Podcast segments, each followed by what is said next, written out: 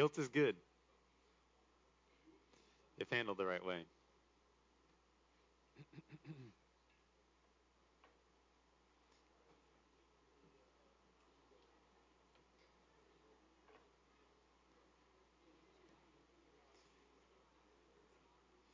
All right, well, let's get started. Good morning. Good morning. Welcome to Sunday School and our seventh lesson in the Biblical Counseling 101 class.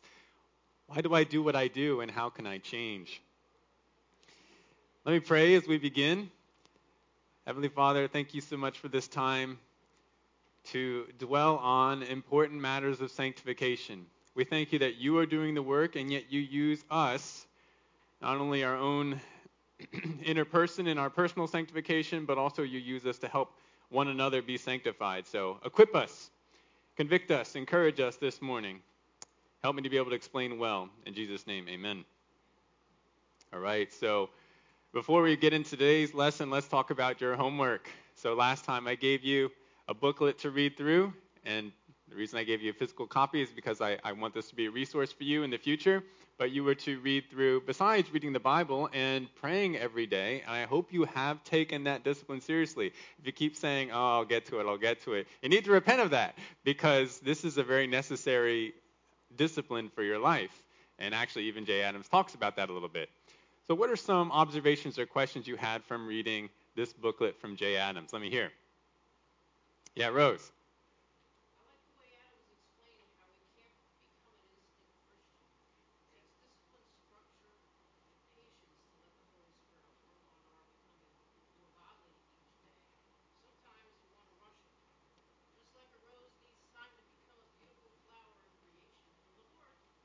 Yes, that's a great observation, Rose. Just bringing out what Jay Adams observed that we want to become instant, instant, uh, instant perfection. We want instant uh, victory over all our temptations and sins. And that's not just true of sanctification, but I think we view that view a lot of things in life that way. We want everything to happen immediately, but that's not the way God designed the world. You go to Proverbs and it's the fool who's looking for things to be instant. And that's why he cuts corners, that's why he goes into sin, and he pays the penalty for it. But the wise person does that diligent, disciplined, overtime work, and then reaps the benefit. And that's certainly true for sanctification. What else? Yeah, April. I mean, I'm sorry, Glenda.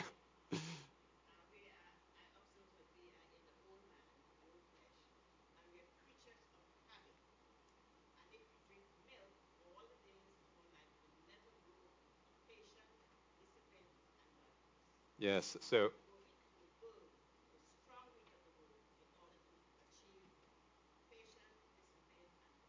Okay, so two observations there. One, I'm glad that you brought that out, uh, Glenda. The oh, and I just lost my train of thought. I'm sorry. Can you repeat the first part of it again? yes, have it, have it, have it. Yes, bringing out that we habits really matter for us, but they are a gift that can be used for good or for bad. You train yourself in ways of thinking and ways of acting that can be helpful and e- or helpful or not helpful, good or evil. And, that's why it is important, uh, the second part of what you're observing, Glenda, that we get into the Word, even to the deeper things of the Word, so that we can train ourselves, train our minds, and even train our lives toward godliness. But another aspect of that is practice, right? Uh, I think about this even for evangelism. We want to be instant experts in evangelism. But guess what? That's not going to happen. You're going to, especially when you're just beginning to pursue faithful evangelism, you're not going to do it perfectly. But you'll get better as you practice. And so it is with so many things in the Christian life. You have to practice it. You have to endure if you want to grow. And the word has a central part in that. But if you give up as soon as it gets hard, well, you're being faithless before the Lord and you're really harming yourself. Let me hear something else. I think, Jay, you had raised your hand.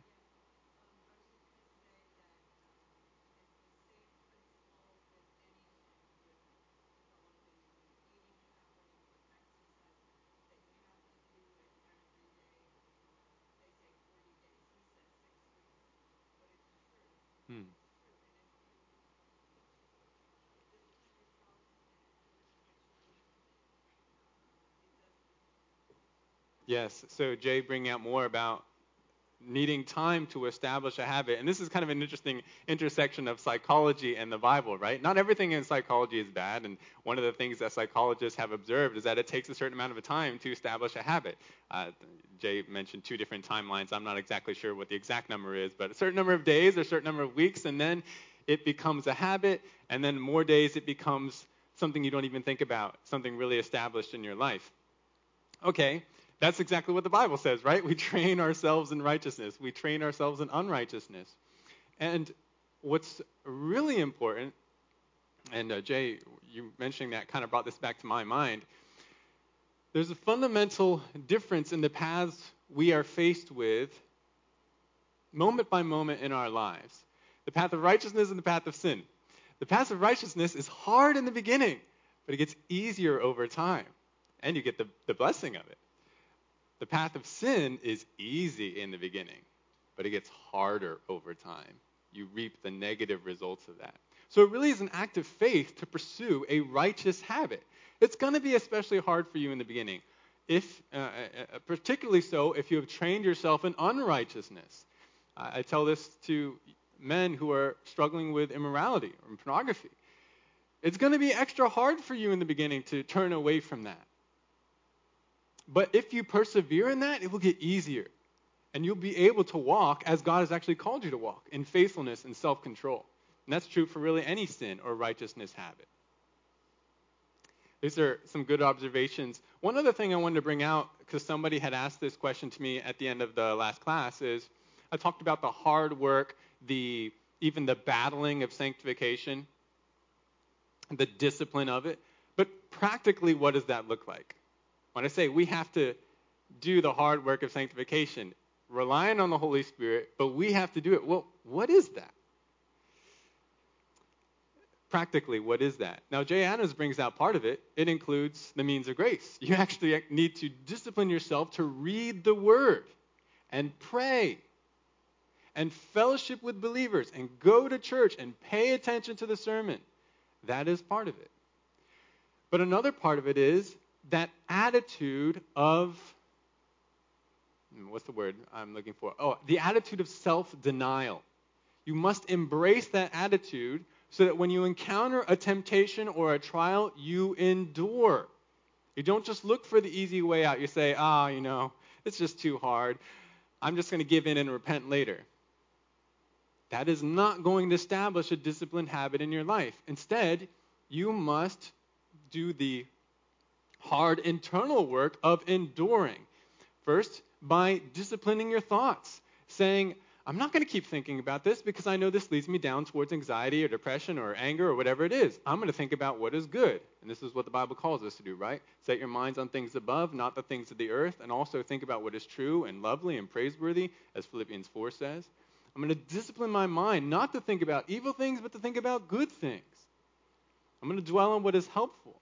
I'm not going to yield to that temptation. I'm going to endure as long as it takes. Now, again, going back to Rose's observation, we, we want the quick victory, the quick fix. But that, that doesn't happen. That's not the way life is. God says, endure. Stand firm in the evil day. Having done everything, you will be able to stand if you put on the armor of God, if you take hold of his promises and take hold of the gospel. You discipline yourself mentally, you are willing to endure, and you do whatever you can in your life to assist you in pursuing God. Jesus talks about if your right hand causes you to sin, cut it off and throw it from you. Or if your right eye causes you to sin, gouge it out and throw it from you. If you're going to do the hard work of sanctification, you don't, you don't say to yourself, what's the bare minimum? If that's what you're saying, then you are not going to succeed because it's not important to you. If you see it as important before God, God is worth it. Fellowship with Him is worth it. This sanctification is absolutely necessary for my life. Then instead of saying what's the bare minimum, you're going to say, what how can I go all out to overcome this temptation, to overcome this sin habit, and walk in holiness before the Lord? It's a totally different mindset. So you say, oh, I'm going to get rid of that, that thing in my life. Or I'm going to adjust the way I approach this relationship. Or I'm going to start memorizing this scripture. These are all very practical things you do because you've embraced that attitude of, this is important and I need to go all out. When you do those things, that's the hard work of sanctification, and over time, it reaps it, it reaps the fruit of peace, the blessing of walking with the Lord. There's a reward in that. Jesus says, the Bible says, you've got to believe that God will reward you for following Him. This is a faith fueled effort. This is a joy set before you kind of effort, but it does take discipline. So I hope you appreciated that exhortation from Jay Adams. And I wonder if any of you memorized the scriptures that I gave as extra credit. Can anybody give me any of those scriptures? Yeah, April.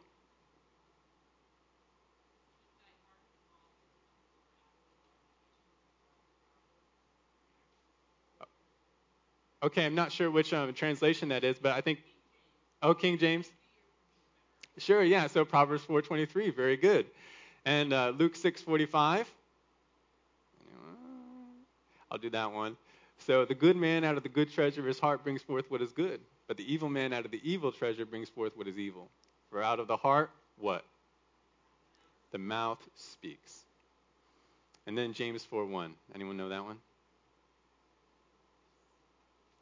What is the source of? Oh, go ahead.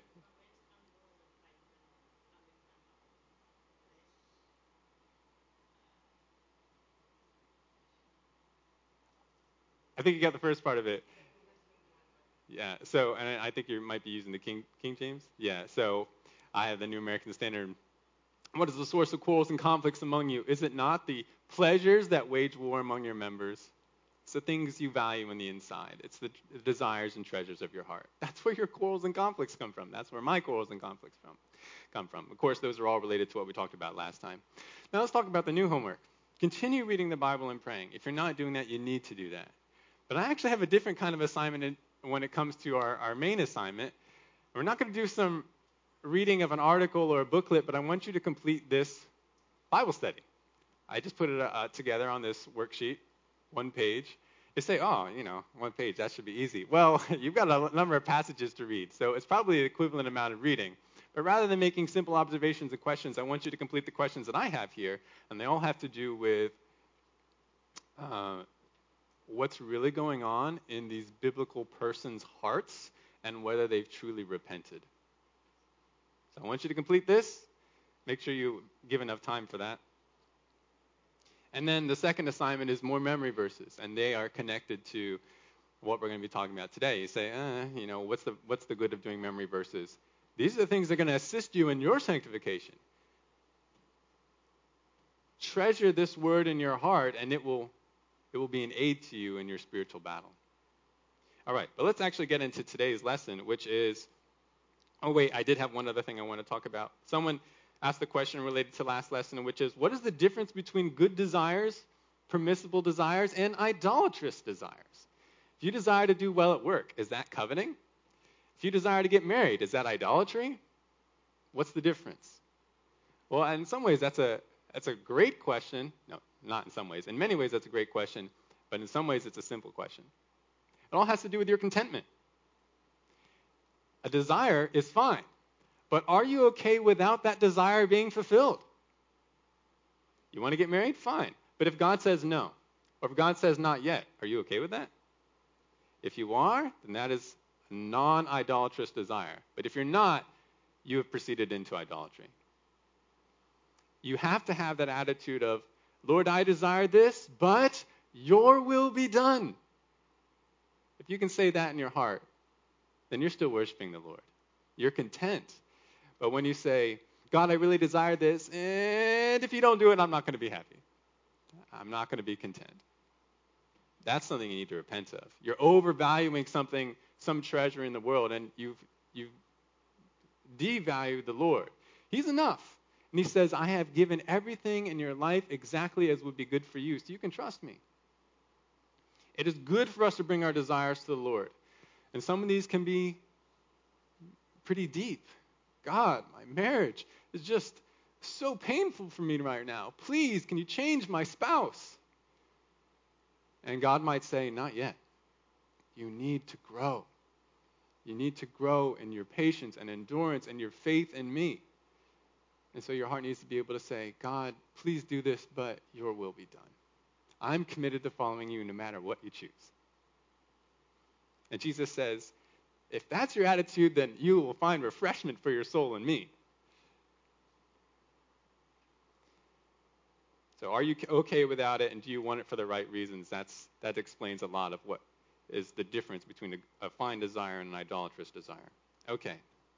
Hopefully that didn't take too much of the lesson time today, but that was good, um, good introductory material. Let's talk about today's topic. Originally, I said guilt, repentance, and forgiveness, but that was too much to talk about in one day, so we're just going to do guilt and repentance. We'll do forgiveness next time. These are very related concepts. They have a lot to do with what we've talked about before, and you can see there's kind of a chronological sequence to them guilt, repentance, and then forgiveness next time. As a little introduction, I think this is a very fitting meme for today's world and even today's class. You keep using that word. I do not think it means what you think it means. And there are many terms today that are used in such a way that they've been stretched or distorted or altogether redefined from their original meaning or even their biblical meaning. Terms like justice or tolerance or gender and marriage, and I'm sure many others. This problem is also true for the terms that we'll be talking about today and next time. Terms that are central to the process of the biblical process of change. And we start by talking about guilt. You ever felt guilty? What does that feel like? Can anyone tell me? Yeah, Glenda. Okay, you're filled with regret. What else?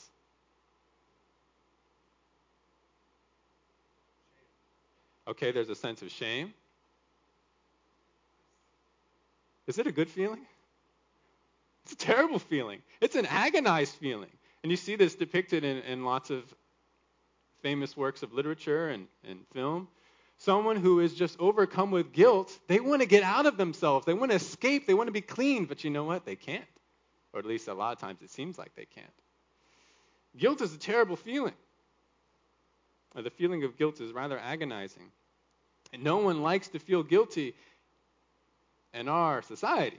Our materialistic, secularized, psychologized society is committed to relieving us from the feelings of guilt almost without any cost. Whatever, whatever we have to do so that you don't feel guilty anymore, we're going to do that. And someone mentioned shame. What's the difference between guilt and shame? In many ways, they overlap, but guilt is more inward oriented, shame is more outward oriented. Inward standard I didn't fulfill, outward standard I didn't fulfill. Yet, worldly wisdom, and you can see this as a point in your handout, worldly wisdom cannot properly deal with guilt or its associated negative feelings. Let me ask you how do the people of the world try to deal with the feeling of guilt? What are some ways? Yeah, April. Excuses. Right. Some version of rationalization. Excuses, blame shifting. I'm a victim. I'm not really the one at fault, or somebody who's trying to assist you. You're a victim. You're not really at fault. What else? Okay, some sort of pleasurable distraction. And it could be alcohol, it could be drugs, it could just be fun things. What else? Yeah, Dwayne.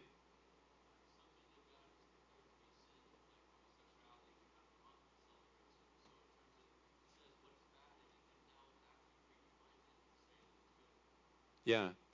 So Dwayne bringing out the idea that there's almost a, a doubling down on the thing that made us guilty. Don't feel bad about it, celebrate it, pursue it more. And that is sometimes the advice. If you feel guilty about a certain thing or a certain sin, just do it more until you don't feel guilty about it. And let's even celebrate it. And we see that with LGBTQ issues. Sometimes uh, the solution is chemical. Hey, you've got, these, you've got this anxiety or this, this sorrow associated with guilt. Let's give you something that'll calm you down. We'll give you some pills. Or self esteem. Yeah, you made a mistake here, but you're still a good person. Let me tell you about how great you are. You need to think about how good you are. And other things. Now, these are not always effective. Sometimes they can temporarily lessen or distract from the feeling of guilt, but they don't deal with it ultimately. And sometimes they just intensify the guilt, temporarily cover it, but then you come back to it and you're like, I feel worse than ever. Guilt is a very, a very difficult feeling. But the truth is, you cannot deal with the feeling of guilt until you've dealt with the fact of guilt. And biblically speaking, guilt is a fact rather than a feeling. Guilt is a fact rather than a feeling. If you do a word study of the word guilt in the Bible, you'll see that the word is always used to refer to the legal status of someone who has done something wrong. This is not about a feeling, it is about a state, a legal state before God or before a governmental law.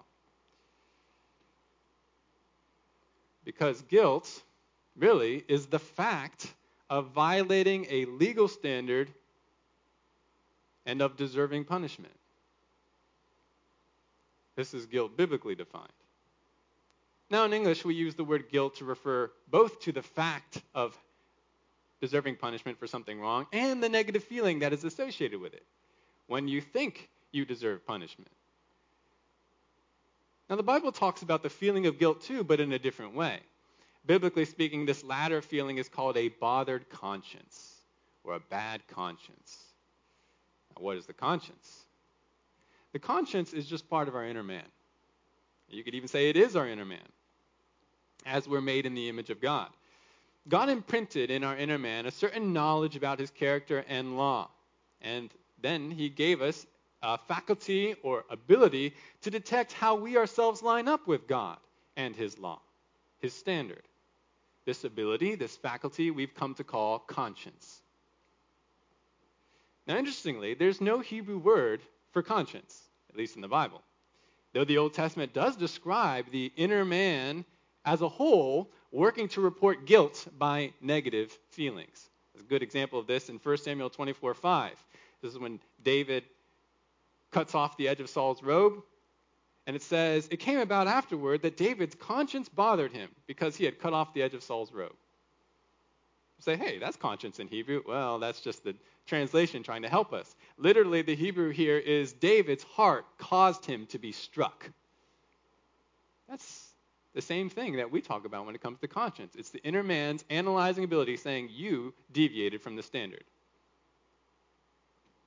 Psalm 32 and Psalm 51 further describe the painful inner man experience of someone who has not yet, not yet dealt rightly with his sin before God. Now, the New Testament the Greek of the New Testament does, does have a word for conscience.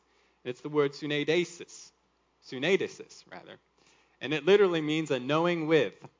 It refers to the human ability to know and evaluate oneself, especially morally.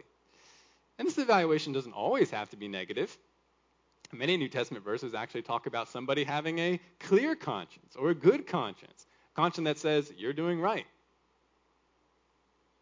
But whatever the judgment of our individual conscience is, we all have one. And its effect is evident across all times and places in the world, just as Romans 2 says. Now, the conscience is generally helpful, but it is not perfect. Our inner evaluation ability can be misinformed, it can be distorted, it can even be deadened or seared. This is one of the things that is so true about false teachers. They have seared their consciences. A person, therefore, may not feel guilty when he is, in fact, guilty. Or contrarily, a person may feel guilty about something that is actually good and permitted by God. And this is an issue that comes up in counseling a lot. How then should we help someone struggling with either guilt or the lack of guilt in his conscience? Well, again, we cannot properly deal with the feeling of guilt until we've dealt with the fact of guilt. Which means that, first of all, we must not underemphasize or overemphasize to a person his guilt. We must not underemphasize or overemphasize a person's guilt. Rather, we must tell them what the Bible says. We must apply the truth of the gospel to a person and to his state before God. On the one hand, we cannot minimize or excuse any person's sins. All people are factually guilty before God because of sin, Romans 3:23.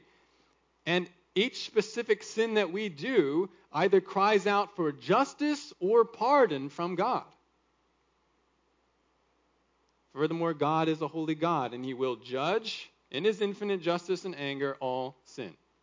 Even what we consider small sins, respectable sins, they bring us under the curse and wrath of God. Or as a believer, the, the discipline of God and that temporarily breach of fellowship. So, in both counseling and evangelism, we need people to see the fact of their guilt and God's coming chastening on them. We need to load their consciences with that truth so that they're bothered. This is the bad news of the gospel, but there's good news too, right? We must not underemphasize guilt, but on the other hand, we must not overemphasize it. Because God hasn't made a way for people to be set free from guilt and from the punishment of guilt. And what's that way? It is faith and repentance in Jesus Christ. That's actually the last blank there, but that is the only proper way to deal with guilt. It is faith and repentance in Jesus Christ. The way to be free is not penance. It is not by doing a whole bunch of good works to make up for the bad works or by suffering a certain amount of pain. This is something you see in religions all over the world. This is how they try to deal with guilt penance. That's never enough. And a lot of people confess, I never feel like I'm clean. That's why, or it's because God did not decree that that would be the way you'd be set free from the fact or the feeling of guilt. Rather, it is by justification. God has decreed that justification, being pronounced not guilty and righteous before God, it only comes through Christ. It only comes through Christ, not your own works. So we must direct guilt, guilty counselees to faith and repentance, clarifying for them that Christ really does deal with sin once and for all. The repentant sinner is forgiven, washed, welcomed into the presence of God. He's not a prodigal who maybe can work his way back into his father's good graces after a thousand years. He's immediately brought in upon repentance into the banquet and he's fully restored. That's true for each one of us. 1 John 1 9 says, If we confess our sins, he is faithful and righteous to forgive us our sins and to cleanse us from all unrighteousness. It's a matter of God's faithfulness and justice. If he didn't do this, if he didn't welcome us back, then he would be unfaithful because Christ has accomplished everything for our restoration. Therefore, Romans 8 1 says, There is now no condemnation for those who are in Christ Jesus. This is the glorious truth that we want to communicate, we, we want to inculcate to those who are struggling under the weight of guilt before God. Quick aside a lot of people struggle with assurance, assurance of salvation. It's important that as we communicate these truths that we do not try to give those people assurance ourselves. We don't tell them, "You're saved. I know you're saved. Don't question that." You don't know that. All you can tell them is what the Bible says, which is if you really believe in Christ and if you've repented of your sin, then you're saved. The Spirit will bring about that assurance as they proceed in faith and repentance. That's not your job. You just tell them the truth. You direct them towards faith and repentance. If you try and give assurance, you might give assurance to somebody who doesn't really deserve it. Because ultimately, you can't see what's going on in another person's heart.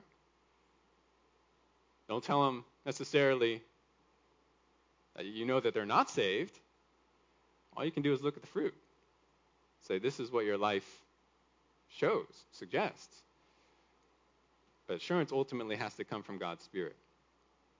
We direct them to faith and repentance and let the Lord do the rest. Now, what about when, even after faith and repentance, a person's conscience still accuses them? You heard the first part. We must not underemphasize or overemphasize guilt, but secondly, we must also help them and help ourselves inform and regard our consciences rightly. We need to help inform and regard our consciences rightly. I have to understand that conscience is a great gift from God. The conscience warns us when we are in a dangerous state of guilt so that we seek the proper remedy from Christ. It's like a pain, or it is like the pain mechanisms of our body. Nobody likes to experience pain. You accidentally hammer your thumb or stub your toe, you get this report of pain in your body. It's very unpleasant. But the fact that we sometimes experience pain is good, often good, because your body is telling you that something is wrong. Hey, I'm injured, or there's some sickness in me. I'm going to report this to you by pain. Do something about it. That's a gift from God. And it's very much like what our consciences do. It's like an internal pain mechanism, a pain mechanism of the inner man telling you that something is wrong spiritually and it needs to be addressed. Now, this analogy extends further because sometimes our bodies can get confused and report pain when there's nothing physically wrong. But the fact that our bodies do this is itself an indication that something is wrong. The pain mechanism, the pain reporting mechanism needs addressing. Something's wrong in that level. So it is with our consciences. A bothered conscience always means that something is wrong. You've entered some kind of dangerous guilt situation. Either because you've in fact done something or said something or thought something against God and His law, you've actually done something wrong, or because you think you have, which is itself wrong. Romans 14:23, the second half of Romans 14:23 in a discussion of various convictions in the church that are not necessarily right or wrong, keeping the Sabbath, eating food sacrificed to idols, or eating what's considered unclean foods. It says, whatever is not from faith is sin. It's not wrong if you eat these ceremonially unclean foods, but if you feel it's wrong, then it's sin for you. Whatever is not from faith is sin. Even if something is permitted by God, we must not go against our consciences and act against what we believe to be right.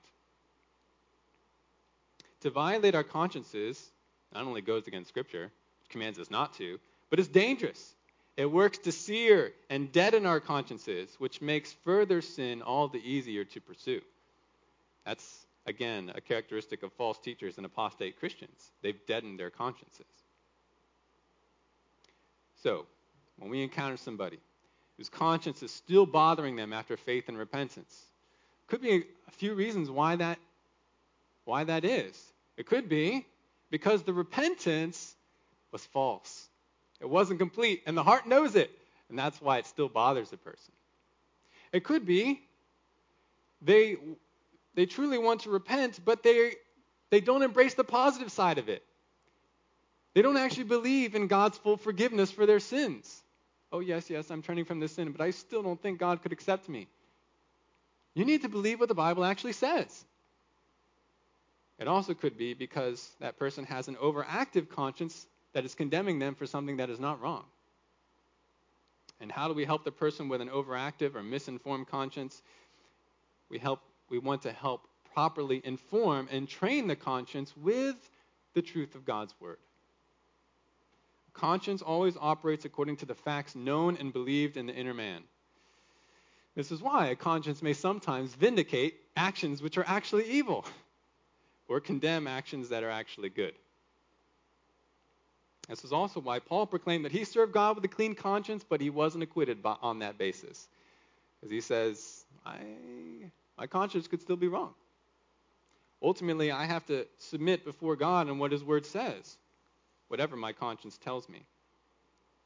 This is true for all of us. We must ultimately subject ourselves and our consciences to God's revealed word. And by doing so, over time, we will train our consciences into what God's standard actually is.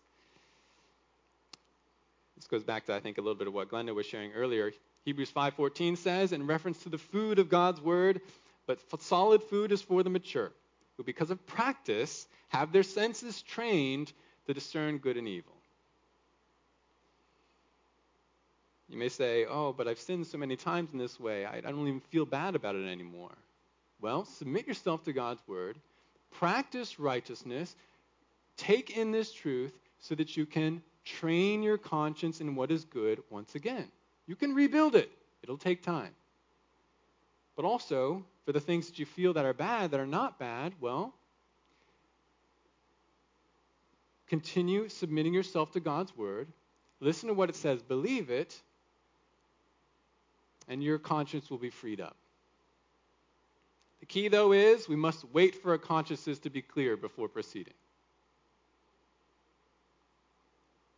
If we say, oh, you know, the Bible says this, but I still feel it's wrong, I'm just going to go with what the Bible says, we could be doing dangerous damage to ourselves. Obviously, the Bible commands you to do something and your conscience says no, well, it's a little bit of a different issue. We need to speedily train that conscience because you, you can't neglect the command of God. But for something that is permitted, not necessarily commanded, don't do it until your conscience says that's good. That's fine. Bottom line is faith in Christ and repentance from sin are the only true solution to guilt, both the fact and the feeling. And if someone is struggling with guilt, you're going to have you're going to have to help them with both faith and repentance. And repentance is usually the part that needs extra special attention because, like guilt, many today misunderstand repentance. And that's our second topic. Let's talk about repentance now. Worldly wisdom certainly provides many false or incomplete substitutes for real repentance. I already mentioned penance, that's one. Excuses and rationalizations, that's another. Apologies, mere apologies and confessions, that's a substitute too. I'm sorry that this happened. I made a mistake. Sometimes people think that's repentance. Or expressions of sorrow. Look, he's crying. He's crying about what he did. He must be repentant. Or an expression of a new commitment. You're right. Shouldn't have spoken to you that way. I'm going to do I'm going to do differently from now on. Is that repentance? These things all by themselves, they are actually not repentance and they do not bring release from guilt. Real repentance is lasting change from the inside to the outside. A good biblical definition of repentance is it is a change of heart leading to a change in action. Change of heart leading to a change in action. In the Old Testament, the Hebrew word for repent is shuv, and it means to turn or to return. In the New Testament, there are two Greek words for repent, epistrepho, which also means to turn, and metanoeo, which means to change one's mind. Combining those together, you can see that repentance is an inner man change that leads to a turning in the outer man also. It's a turning in the inner man that leads to a turning in the outer man, a turning of your whole life, even. Now, when it comes to both salvation and sanctification, a person must fundamentally change his mind. He has to change his mind about God. He has to change his mind about the false idols that he treasures. He has to change his mind about sin. He has to change his mind about himself. That's what repentance is. The person must embrace a totally new direction, deep within, a 180 degree turn from sin and idolatry to God and righteousness. And without this kind of total heart and life change, there is no salvation. We already talked before about that wrong idea of you can take Jesus as Savior, but later take him as Lord. Or you don't have to take him as Lord. That's not biblical.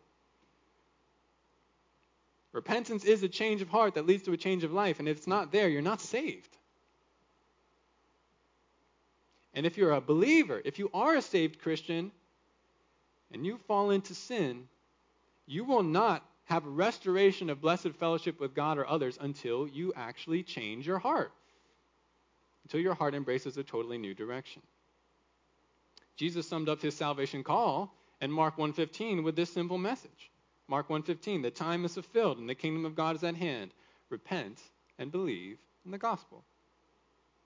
This is fundamental to salvation and sanctification. It is, as I've said before, a necessary lifestyle of ongoing repentance for the believer. Realizing we're in sin and changing to walk anew that's what a true believer does. And this is what we help one another do This is not merely individual, this is corporate. Luke 17:3 says, Luke 17:3, be on your guard. If your brother sins, rebuke him, and if he repents, forgive him. Sin and repentance are expected in the body of Christ. We should be helping one another to repent.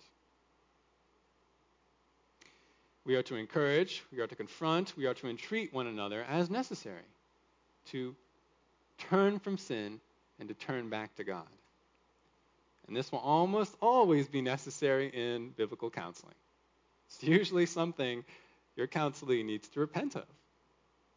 Which means you're going to have to explain to him, probably him or her, what repentance is and why it's necessary. Now, I've given you kind of a an overall view of repentance and it even connects with some of the things we said last time, but let's drill down a little further. Biblical repentance can be further described and delineated from false repentance by attention to four aspects. Four aspects that are always present in true and soul liberating repentance. And these points and the supporting passages, they're the same ones that I brought out in a sermon I preached in January on repentance. So if they sound familiar to you, that's why. I think these are still helpful. What are four aspects of repentance that are always present in true repentance? Number one, a change in your understanding that leads to confession. A change in understanding leading to confession. If you are genuinely repentant, then it, you will change how you think based on what God's word says. It will change how you think about God, yourself, and your sin. You will homologeo about that sin in your heart. Homologeo is the Greek word for confess, and it literally means to say the same thing. In repentance, you will say the same thing in your mind, in your heart, as God does about your sin. Good example of this is the beginning of David's Psalm 51. Psalm 51, verses 1 to 4, you can open to that passage. I think it'd be useful for you to see for yourself. The title of the psalm says, For the choir director, a psalm of David, when Nathan the prophet came to him after he'd gone into Bathsheba. Listen to what David says about his sin.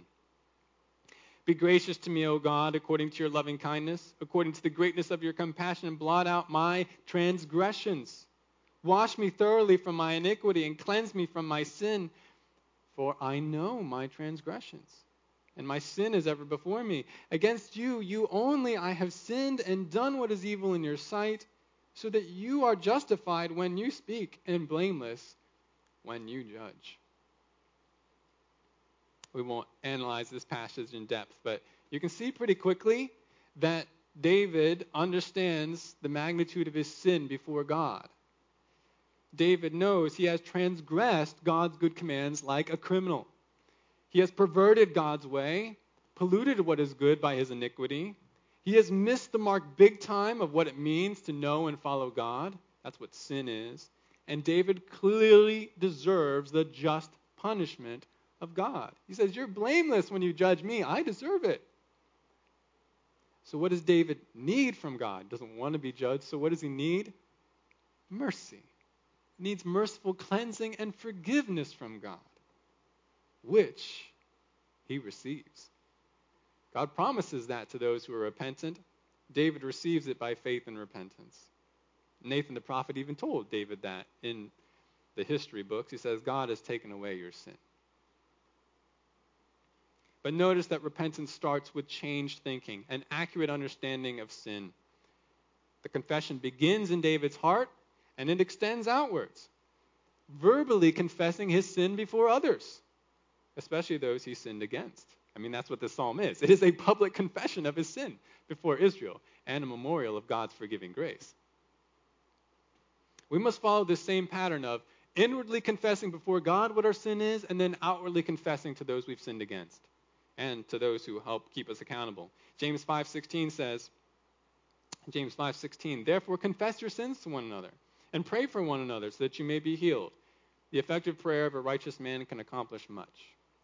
This is one of the extra credit verses. So we should be confessing our sin as a as a mark of our changed understanding, we should be outwardly confessing. But note, not all sin can or should be confessed to everyone. For example, if a young man lusts after a woman in his heart, he shouldn't later then go and confess to that woman that he had lusted after her as part of his repentance. That's not necessary, and that's not edifying. It's just going to totally creep her out. But if you sin in such a way that others witness your sin or they've been substantively harmed by it, part of your repentance must include confession to them. You need to go and say, I have sinned against God and against you in this way, and I know what my sin is. I'm not going to make excuses for it. It is worthy of blame. Have, there's no excuse for what I've done. This kind of confession, it glorifies God, it edifies others, and it helps keep you accountable. And so it's something that we should be doing together. Now, confession is not all that repentance is. Some people do just stop at confession and think they've repented, but that's not true. But repentance does include confession. What else is a true and necessary aspect of repentance? Number two, a change in emotions. A change in emotions leading to sorrow and zeal. And there's a, there's a bit of a sequence to this as well. If you really understand what your sin and idolatry is before God and others, you will be emotionally affected.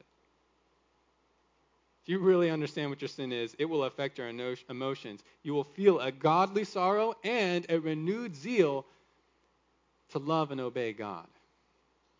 We see a good description of this in 2 Corinthians 7.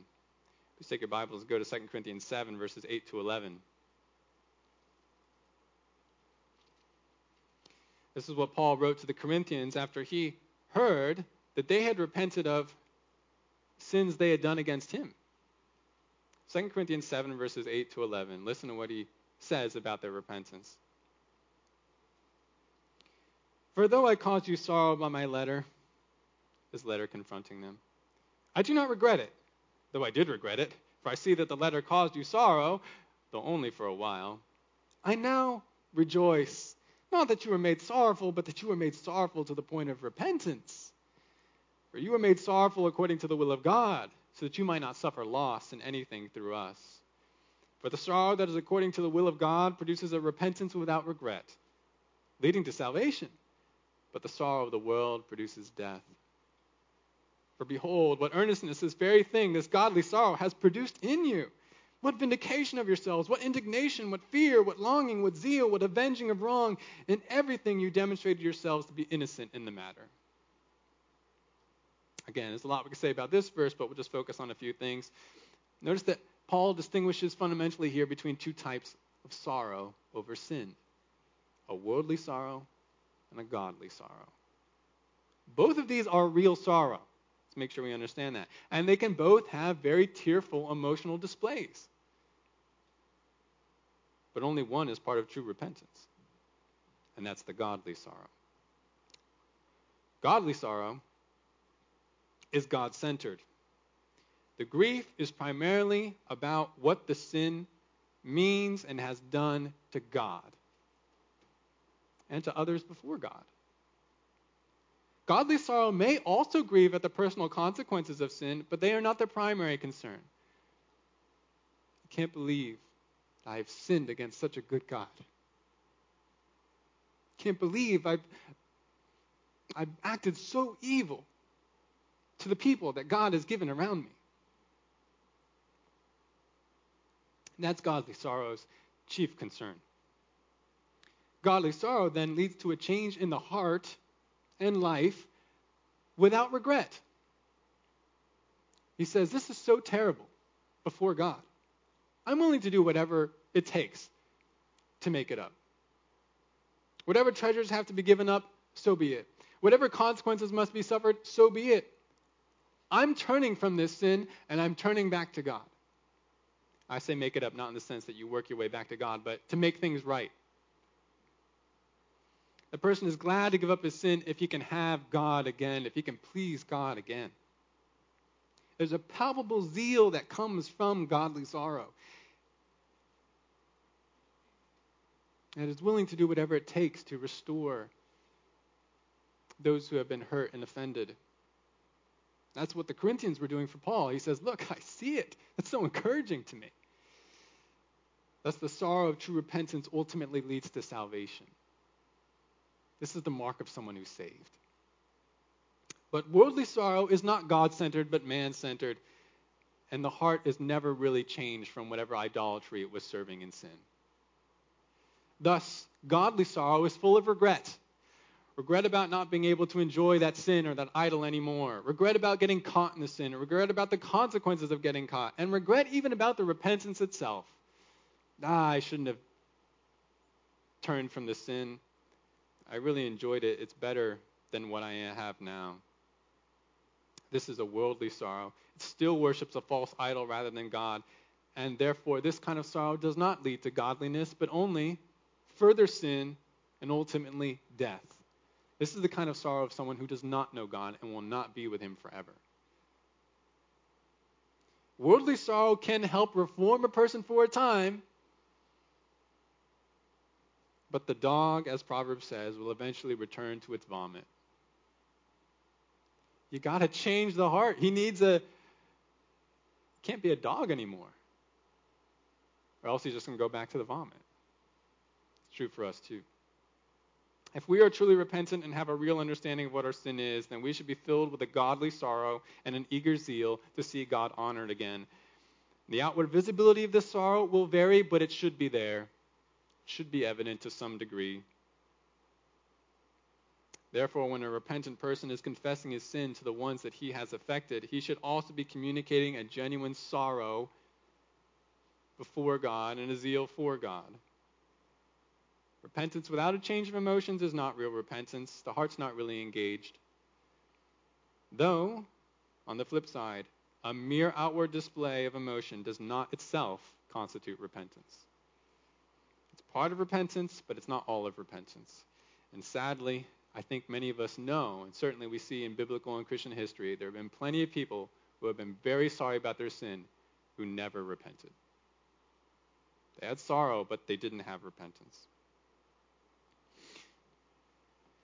That's because there's another necessary aspect of repentance that must accompany changes in both the understanding and the emotions, and that is number three, a change in will.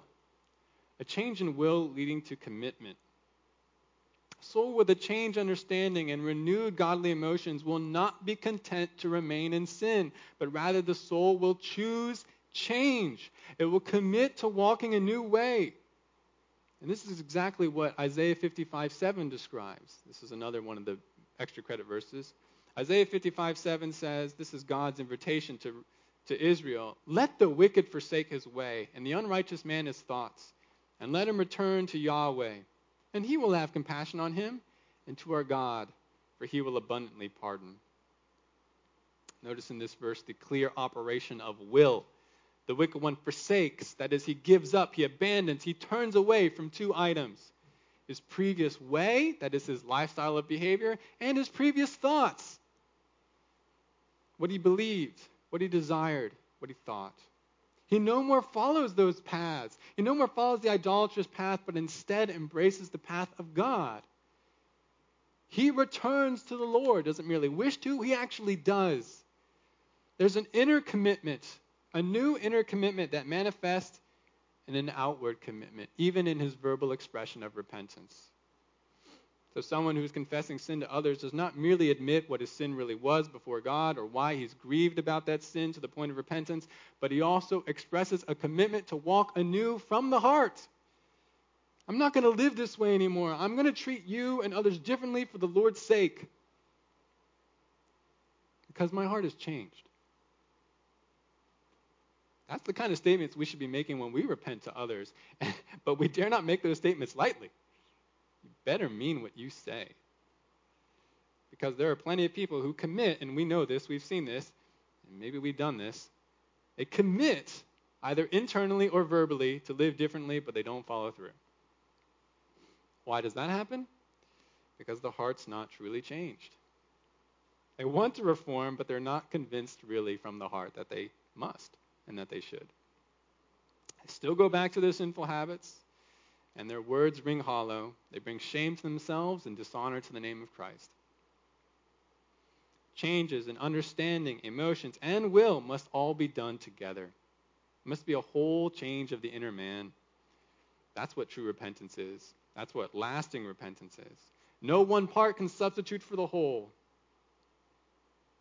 To be clear of guilt, your whole being, your whole inner man must give up sin, give up idols, and return to God. And when this full change of heart happens, there's always a fourth and final aspect to repentance. This is technically not repentance, but it is the fruit of repentance. It's always the result. It is a change in behavior. Number four, a change in behavior leading to fruit, leading to good fruit. Repentance that does not lead to lasting change in thoughts, words, and actions, hear this, people, is not real. If there's no turning in your life, it's not real repentance. Don't tell me every time after you sin you've repented if you don't change. That's not repentance, not biblical repentance. The person proclaiming such repentance is still on the path leading to God's judgment. And the Bible doesn't mince words about this. Listen to the way John the Baptist describes it to would be repenters in Luke 3. Luke 3, verses 7 and 9. He tells some of the Pharisees and legalistic minded Jews, You brood of vipers, who warned you to flee from the wrath to come? Therefore, bear fruits in keeping with repentance. And do not begin to say to yourselves, We have Abraham for our father. For I say to you that from these stones God is able to raise up children to Abraham. Indeed, the axe is already laid at the root of the trees. So every tree that does not bear good fruit is cut down and thrown into the fire. Dare not play games with God or with others when it comes to repentance. The fruit of our lives, it will reveal what's really going on in our hearts and whether we've really changed. True repentance always leads to new and good fruit. Not perfection, but a characteristically righteous new way. And this includes, this is the last point here, restitution and reconciliation where necessary in offended relationships. Some people only think of repentance in terms of vertical relationship with God. Yep, just got to make sure I'm right with God, secure His forgiveness, and then I'm good to move on. But actually, that's not true. You're not good to move on. If your repentance is real, God has called you to make things right with others. Whatever debts you have to them. And even more so. We're to be like Zacchaeus when it comes to this. Luke 19:8 says about Zacchaeus, after he had believed in Christ, Zacchaeus stopped and said to the Lord, Behold, Lord, half of my possessions I will give to the poor. And if I have defrauded anyone of anything, I will give back four times as much. Now, he didn't have to give back four times as much. He certainly needed to restore what was taken. And the Old Testament law would say a little bit more than that. But he's really ready to do more. And we should be too.